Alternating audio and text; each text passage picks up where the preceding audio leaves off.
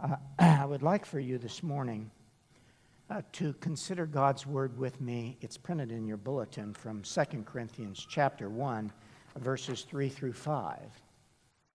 Now, I don't know what has been on your mind this morning as you've come. Perhaps you prepared yourself for several hours uh, before you walked in the door for worship and your mind was in a reverie and in step with Christ Jesus. And uh, if so, I thank God for that. And Rare have been the Sundays that that has been true for me, I fear, but, uh, but that's a wonderful thing. But perhaps um, the kids were especially problematic as you came, or, or maybe you had some heavy news this last weekend or weekend. You're heavy of heart as you come.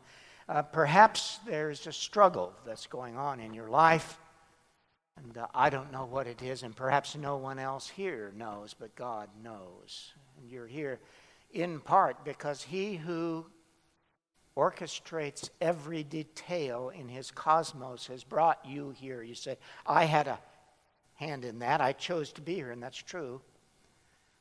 But who put it in your heart to choose to be here? Because there is a proximate cause should not cause us to doubt the ultimate cause.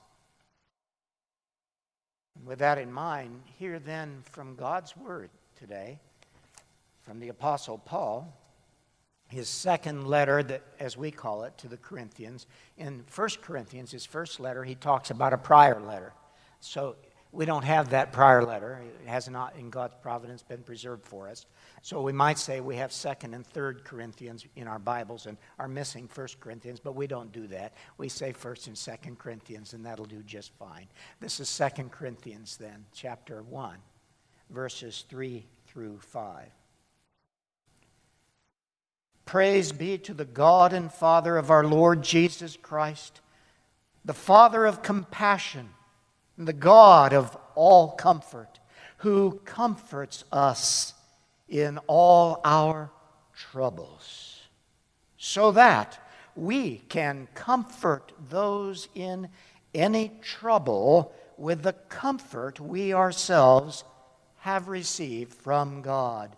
For just as the sufferings of Christ flow over into our lives, so also through Christ our comfort overflows. Thus far, in God's word, inerrant and sure, let's look to Him in prayer, shall we? Heavenly Father, there's so much here in just these few verses.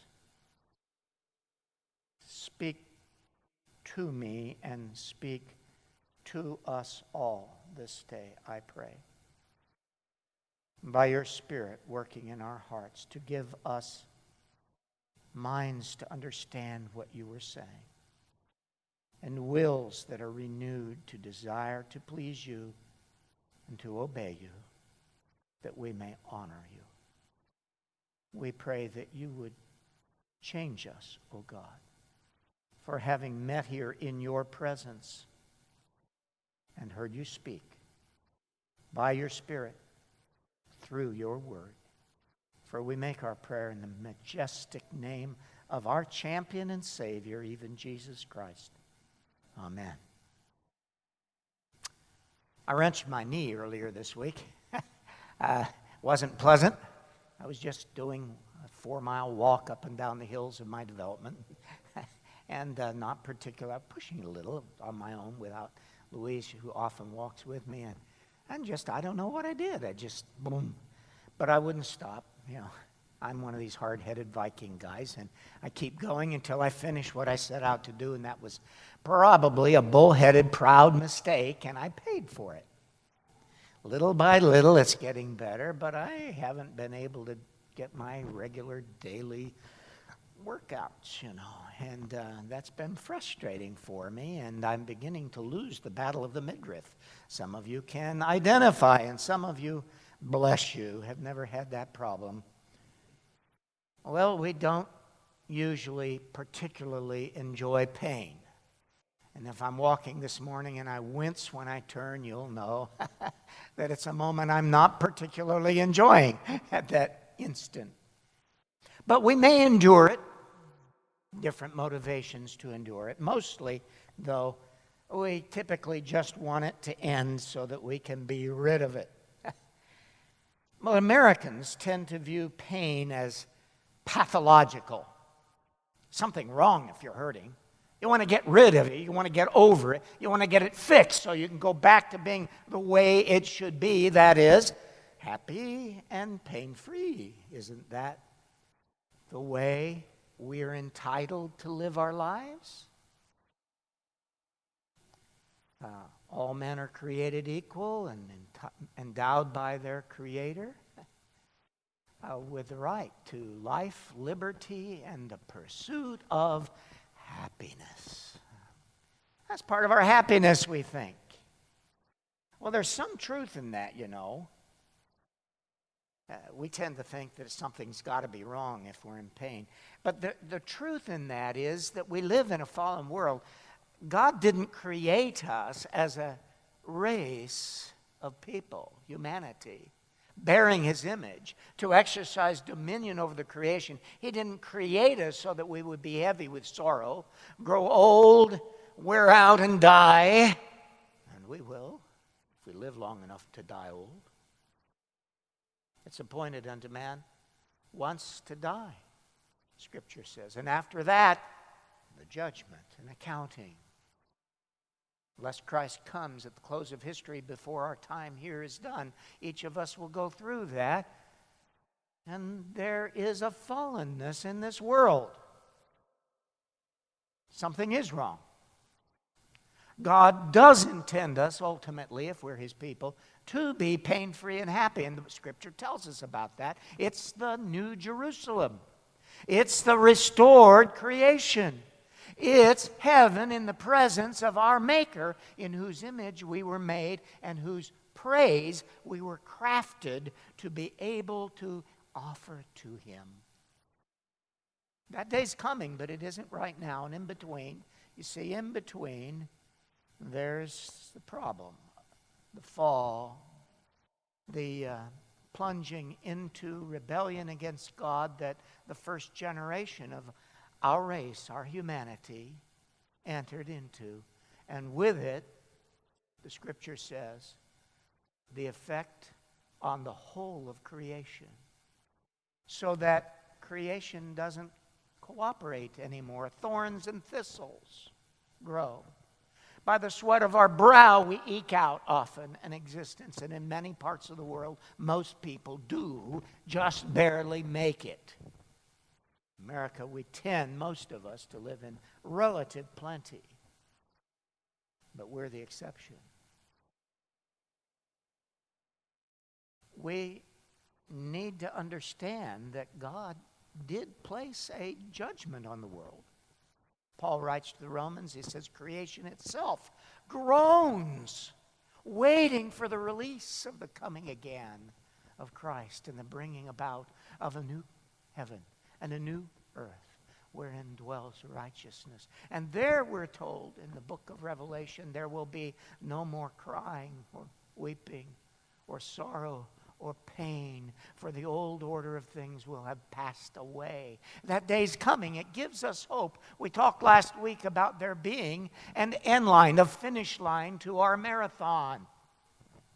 It's not a moving finish line, a sadistic joke played upon the runner. No, there is a goal, and we are drawing near.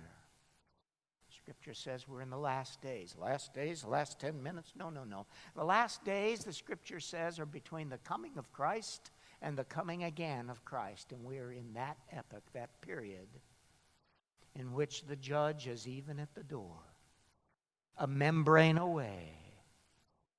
He's ready. I've been in court a few times. Uh, as a chaplain, I often had to go together with a sailor and stand with him in front of the bar places I'd rather be, things I'd rather have done, but those days, that's where I was assigned. I would stand shoulder to shoulder with the accused sailor in a court of law. But before, you know, before the proceedings formally began, and there was a hush kind of a waiting. The door was closed, out of which to the judge's chambers, and then there was the announcement all rise. And at that announcement, the door would open and in would enter the judge. He would be uh, seated at the, at the uh, bar, and then, and then everyone else was told they were to be seated. Well, uh, you know, at that moment, just before the judge enters, how far away is the judge? Right at the door. What's it going to take for him to be there? For the door to open, he steps in. The Bible says that close is our Lord Jesus. Every day he's that close. We don't know the day or the hour. He's that close. The finish line is in a day and hour none of us know, but it's that close. And we're to live our lives in the light of that eschatological hope every day, even in the middle of the hard times. I want to talk about the hard times. You know, certain scholars, a number of them, who have studied sociology of religion and so on, and philosophy of religion, tell us that the world religions may, in some sense, one of the ways of dis- discriminating between them, of setting up a taxonomy of world religions, is according to the criterion of the solution or the answer they give to the problem of suffering. Hinduism looks around, sees nice guys, and they live terrible conditions, and awful things happen to them. That doesn't seem just. They see pretty nefarious people, folks that you wouldn't want as your neighbor, who seem to have it made despite how they treat others. And that doesn't seem to make sense. You know, if your existence doesn't make sense, you can't build a civilization. Simple as that. You got to have certain answers to certain questions. One of them is meaning making sense of things, that there is justice in this world. And where's the justice in it? Well, in the Hindu mind, ah, ah, ah, we've got it. There's justice after all. You're suffering, even though you're a good guy, because of something you did in a previous existence. You see? And we keep living again and again, being born over and over and over again, reincarnation. But the fact that you are enduring it patiently, you see, and, and being a nice guy now will help you on the next one. You've got to fulfill your karma, settle the debt to cosmic justice. Oh, we just keep going around that wheel till eventually the debt's paid and we can just be absorbed into the everythingness and nothingness all at once the nirvana of loss of any individuation or personal self consciousness, and you don't have to ever suffer again, and that's heaven enough. And that's the answer of Hinduism in a nutshell. Hmm. Then there's Buddhism, the great, the great uh, reform movement from within Hinduism. And they said, oh, no, you're not, there's not a transmigration of the soul. There's not an individual personal self consciousness that continues. Uh, no, but, but there are these um, aggregates, and they, they keep being passed on and, and creating combining into new self conscious individuals for the time of their lifespan, and, and they carry on that karma, that debt to cosmic justice, and that's why you're suffering. And what you need to do is just step back and be detached from everything. And if you're detached and you don't care anymore, then it doesn't matter what happens. And you can experience enlightenment. Four Noble Truths and the Noble Eightfold Path help you do that. And you see, you don't, you just are detached from everything else. And originally, Buddhism taught that. It's a very different view of suffering. It doesn't have a purpose other than the fact that it reminds you that you're attached to something. And as long as you're feeling pain, it's showing you you're attached, and so you need to be detached from family, community, anything else. That doesn't help you build a society necessarily, and it was often opposed by the rulers for that reason, but that's another story. And then you have Islam, and in Islam, that's just the will of Allah. He wants you to suffer, you suffer. If He decides He's going to be merciful to you and let you into paradise, He'll do that. A lot of descriptions of what, what males can experience in paradise, and there's almost nothing about what ladies have to look forward to. Interesting. It's a very male centered form of religion. But the idea of suffering, you see. But that at least has the notion of judgment after this life. That justice is uh, satisfied at some point, except that it's not really justice. It's simply the whim of Allah. You see, Allah doesn't have to be just, He just has to be Allah. If he decides to be merciful, he can be merciful. If he decides to give you a promise, he'll give you a promise. If he decides to break it, he'll break it. He's not bound. How different is the God of the Bible, who is El Chesed, the God of covenant faithfulness, who won't break his promises because it's part of his character to be faithful.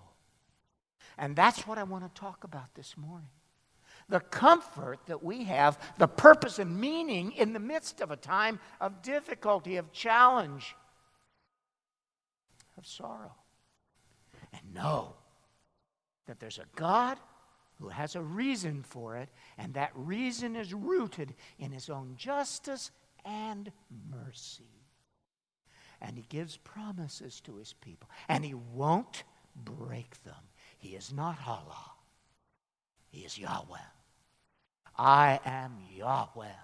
I change not. And therefore, you sons of Israel are not consumed. The Apostle Paul well understood the, prophet of, the problem of suffering in 2 Corinthians chapter 11. He gives a litany of all the sufferings he's been through. He writes later in, a, in uh, this epistle. And Good grief, he's been whipped and scourged, he's been imprisoned, he's been shipwrecked, he's been a night and a day in the deep. Now, I've sailed the seven seas, just about have. I've never been shipwrecked. I've gone over the side a few times. I'd rather not talk about that at the moment. not proud of it. but I haven't been shipwrecked, and I never have spent a day and a night in the deep. Paul had done all that and more. If you want to read the litany of it, it's in chapter 11 in this epistle, verses 23 through 29. And part of his suffering was worrying about people like the Corinthian believers in this church to whom he's writing. Worried about them. And that's a form of suffering too.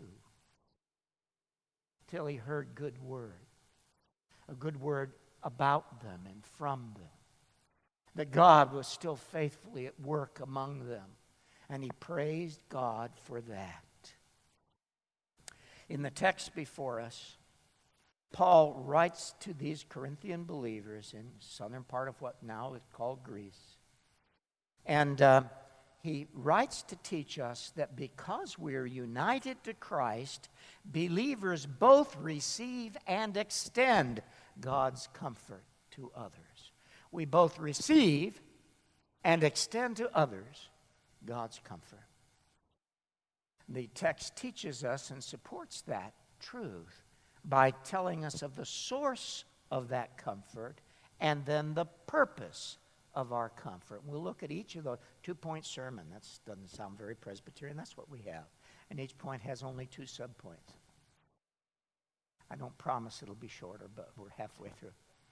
Uh, number one Number one, the source. God's intrinsic nature disposes him to compassion. Did you hear that? God's intrinsic nature.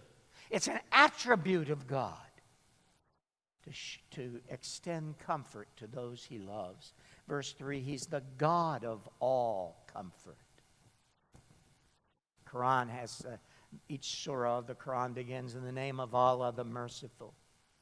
Why is he merciful? To whom is he merciful? Just to anyone he chooses. Well, God chooses, the God of the Bible chooses. Is there a difference? Yes, there's a difference because Allah, who's merciful, may choose not to be merciful. But the God of the Bible who extends his covenant grace to us in Jesus Christ will never, ever rescind that. What he begins in us, he purposes to complete in us. Verse 3, we read, The God of all comfort. The God of all comfort. Now, he's not saying comfort is God. we Americans tend to think comfort is God. I mean, we do. Where do we put our money and our time in making life easier and more convenient and comfortable? That's a very high priority for. Now, comfort is not a bad thing, but comfort is not God. It's a blessing from God. There's difference. The God of all comfort, the one from whom comfort, true comfort, comes. And it is for him a cause of grateful worship. Praise be to the God of all comfort. Thanksgiving. You thank God for being the God of comfort lately? Especially when you go through times that are hard. That's hard when your alarm clock, or rather a, a, a, a phone call rings or something, or a buzzer, uh, an alarm buzzer next door uh, at a school rings at 6 o'clock in the morning, as Zach has told us about a little bit ago. Um, it's not always easy to wake up and shuffle along half, half in a daze and say, Thank you, Lord, for this moment. But we should. We should. Because we have a God who is the God of all comfort. And He hasn't let go of us, He's with us in that difficult moment. Praise be to the God and Father of our Lord Jesus Christ, he says, who is the God of all comfort. You see, God extends compassion to us as his children. Verse 4 We ourselves, he says, have received this comfort from God. Why? Because he's our Father, the Father of compassion. Verse 3 How is he that? In Christ, Paul says. In Ephesians 1 6, he says, We are accepted in the beloved. We are members of God's household because we're seen by our Heavenly Father as united with Jesus Christ as our covenant and federal head. In Roman and Greek um, circles, the time that Paul wrote, uh, fatherhood was not what it is viewed as today. The nobility's notion of rearing their sons was to be relationally distant, putting them under intentionally severe hardships so as to suppress any emotional or affective father son affection and replace it, by and large, with unquestioning obedience and unflinching acceptance of ordeals. Harden them, make them strong. Well, there's some good in that and something terribly torturous, tortuously uh, deformed in that. See, contrast with that the biblical notion of God as our Father in Christ, where there's a closeness and a tenderness that was too infrequently evident in the pagan Roman world and often is missing in our own. Zephaniah 3 17. The Lord thy God in the midst of thee is mighty. So, so he will rejoice over thee with joy. He will rest in his love. He will joy over you with singing. The picture is that of a parent dandling a beloved little child, a toddler, on their knee and bouncing and singing. You don't find that picture of a high God in the uh, pagan world of Paul's day. You find it in the Bible. You don't find it much around in our society these days, where absentee fathers are more and more the norm. And even those that live at home often might as well not, because there's only conflict in the household, or abuse, or a detachment. And there are many ways, forms of abuse. Doesn't have to be physical abuse. My father in law once my pastor. Um, once observed this. He said, and he remarked on it, remarked about it in a sermon. Said, "Those who have experienced poor relationships with their fathers often have a difficult time visualizing God as a loving, just, and faithful Heavenly Father. How important then it is for us as parents, believing parents, to model God's character in our own families. And we can only do that, my friends. Number one, if we know God as Father through faith in His Son. And number two, as we are enabled by the Spirit of God to live more and more as reflections of our Savior. God's compassion is that which comforts us in our distress. Verse 4 Who comforts us in all our troubles. The word troubles, used again and again here, is a word used throughout the Greek New Testament. Thlipsis. It's translated, the King James often as tribulation, but it may be uh, uh, troubles, it, it may be uh, uh, sufferings, it may be, I would translate it as ordeals sometimes. In fact, there's the cosmic thlipsis, the great tribulation, which is that of redemptive history. Not just the closing few years immediately before the return of Christ.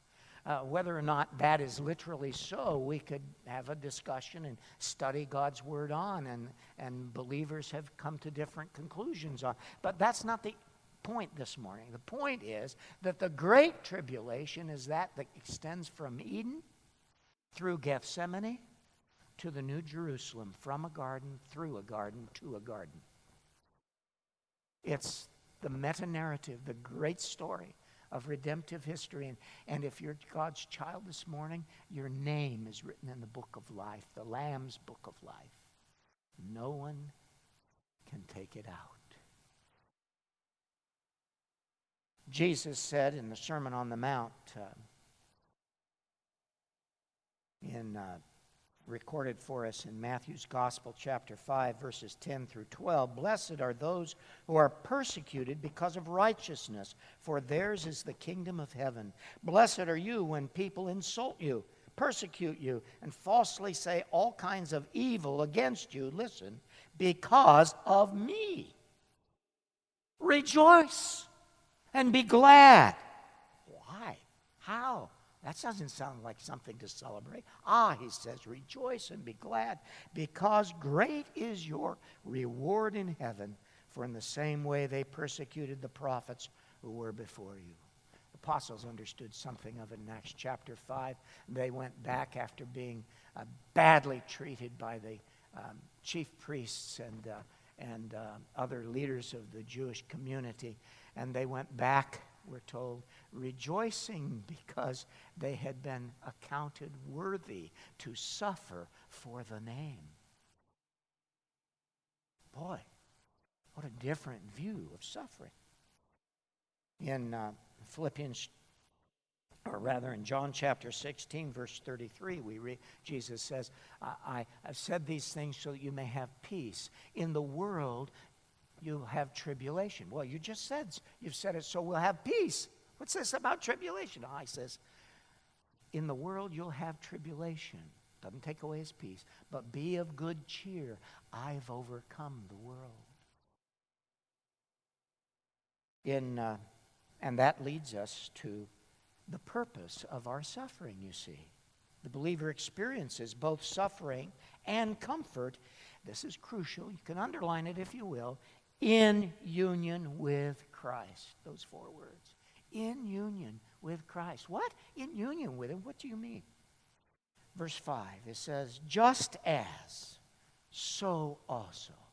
Just as um, our suff- the sufferings of Christ flow over into our lives, so also through Christ our comfort overflows. Again, in the upper room of uh, Jesus' discourse recorded in uh, John chapter 15, verse 19, we read, Um, if you belong to the world, Jesus says, it would love you as its own. As it is, you do not belong to the world, but I have chosen you out of the world. Now listen, that is why the world hates you. We're not used to thinking that we'll be hated because we're followers of Jesus. Jesus says if we really are followers of Him, there will come times not necessarily all the time, but there will come times when we come up against the flow of this world and we will be countercultural and a burr under the saddle of just getting along. And we won't be popular. And if it's because of allegiance to Jesus and not because we're just being cantankerous, and then God says we're to rejoice. Philippians chapter 2, uh, uh, Jesus, uh, or rather the Apostle Paul, uh, says these words.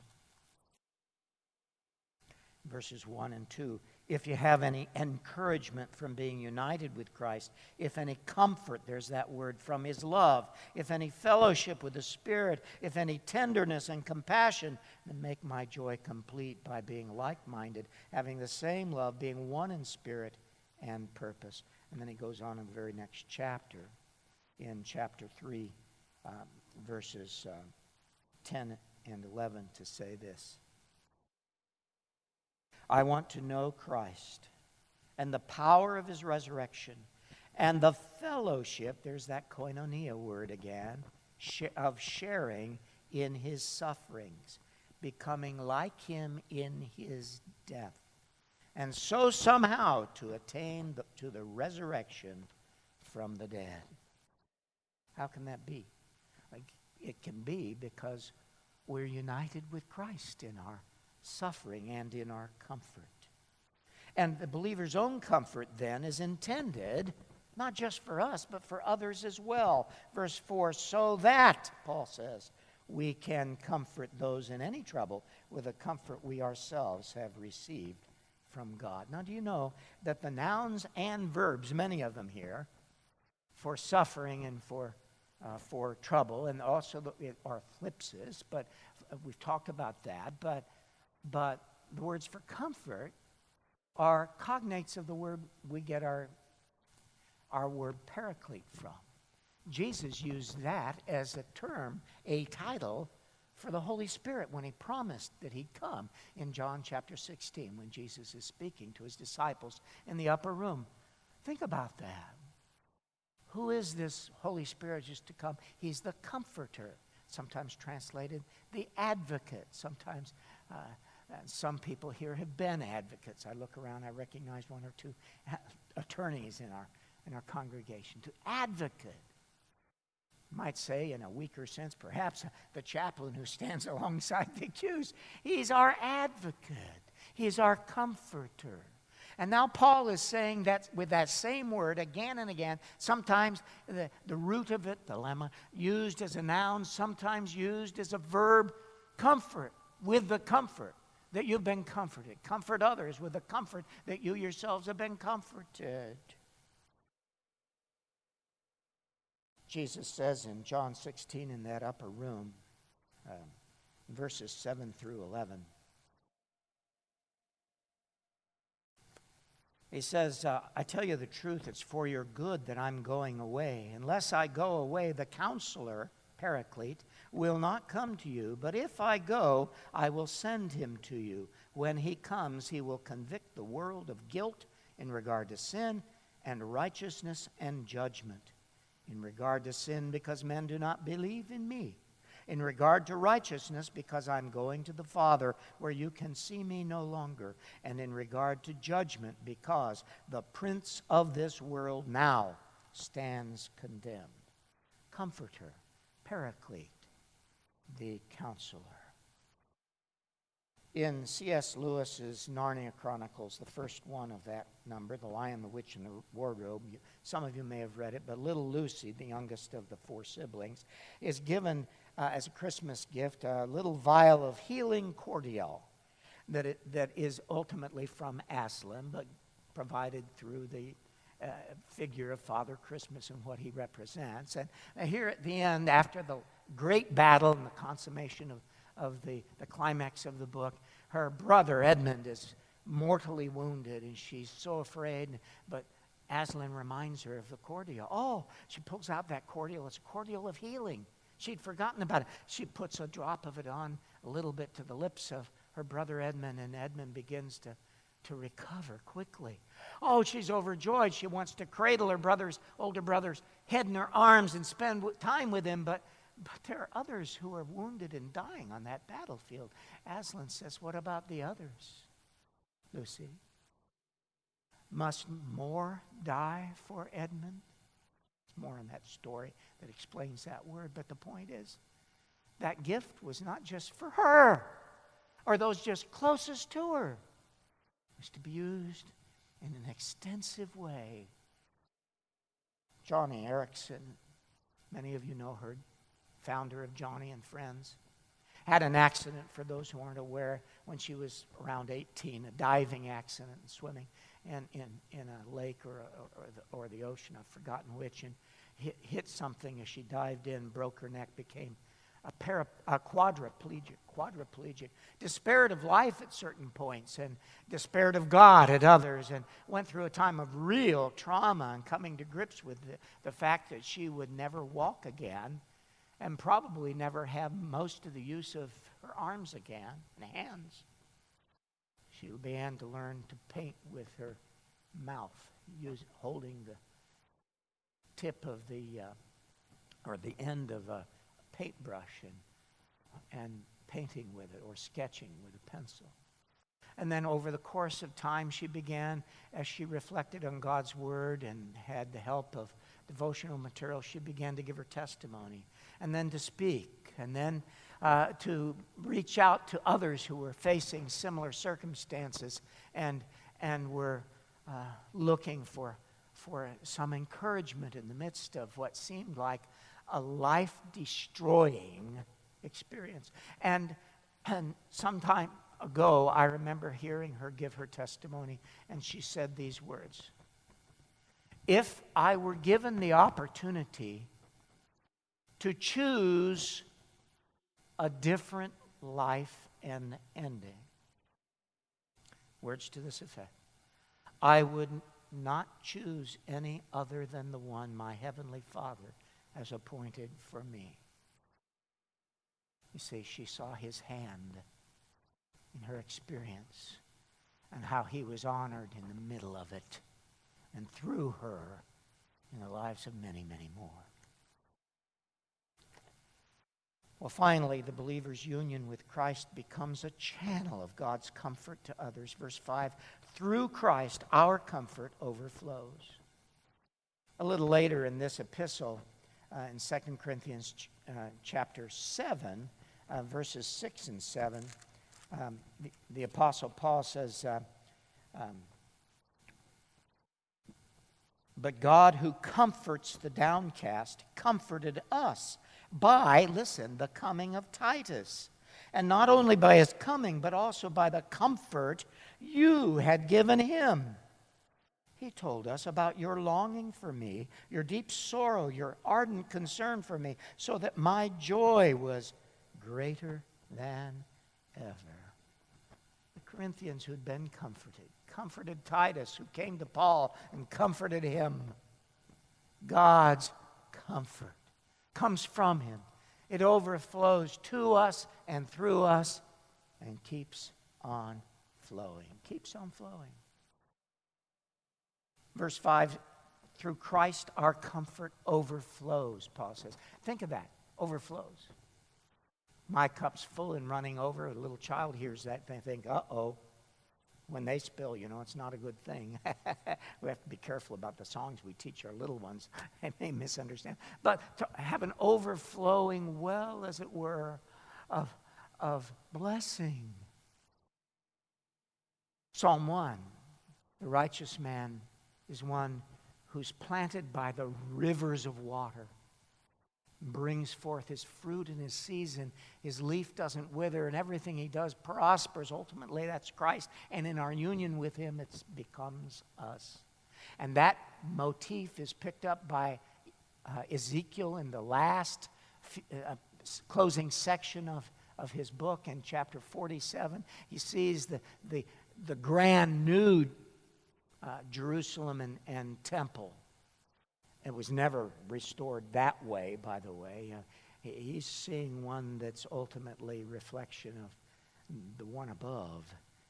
And the river of the water of life from the throne of God at the center flows down the main street, getting deeper, wider as it goes. That's impossible. No, it's not for God. and it goes into the dry desert, makes it live. It enters the Dead Sea, makes it fresh and teeming with fish. The river of the waters of life. And on each side, Ezekiel says he saw, on each side, the tree of life. In Hebrew, the word tree, is a, is a collective. It's like it's like we'd say deer, one deer, 15 deer. It's deer, you see. A tree, same way. And it's a grove on both sides of the river of the water of life, bringing forth its fruit every season, and its leaves are for the healing of the nation. And it's almost a direct quote brought into the Greek New Testament in the closing chapter of the whole Bible, Revelation chapter 22, verses 1 through 3. That's what we have to look forward to. Ah, but Jesus spoke of that living water. See, living water is not stagnant like you have in a well or a cup or a baptismal font. It's moving. It's in a stream, as it were, at least in seaside where there's movement. Why is movement important? Whether it's pouring, sprinkling, moving, running in a river, because it speaks of chai, mayim chai, the living water. Movement and life are connected pictorially the water of life is pictured as that, a picture of the Holy Spirit whom Jesus gives. So Jesus speaks of, I, if you knew, he says to the Samaritan woman at the well of Sychar, Jacob's well on Mountain Gerizim slopes in Samaria. He says, if you knew who it was who asked you to give him to drink, you'd have asked him to give you living water. So Jesus, John, later on, John 5, I believe it is, stands in the temple on the last greatest day of the feast, and he cries out, we're told, If anyone is thirsty, let him come to me. And out of his innermost being will flow, gush forth rivers of living water. Ezekiel 47. Coming through Christ, from Christ, through his experience. And this, we're told, he spake of the Holy Spirit who was yet to come. My paraphrase. Lord Jesus poured him out on the day of Pentecost after he completed his work on Calvary and his resurrection from the dead and his ascension. Don't you see? It's all anchored in the person and work of Jesus. You and I can't participate in that comfort of the God of all comfort. That's intended for those who are in Christ. How do we come to be in Christ? It's not complicated. It's profound, but it's simple. We recognize that we can never meet the absolute holy standards of Almighty God, and that we must have a substitute that God provides who will do that for us and will also bear and take away the just penalty for our sins. And that's what Jesus, the Lamb of God, who takes away, John the Baptist said, the sin of the world, did for us on Calvary. If you confessed your sin and trusted Jesus alone to be your Savior, acknowledging Him as Lord of your life, then you are in Christ and nothing can sever you. And if you haven't made that step, oh, my friend, Oh, my friend, let today be the day that you do. Let it be the first day of the rest of your eternal life. Let's pray.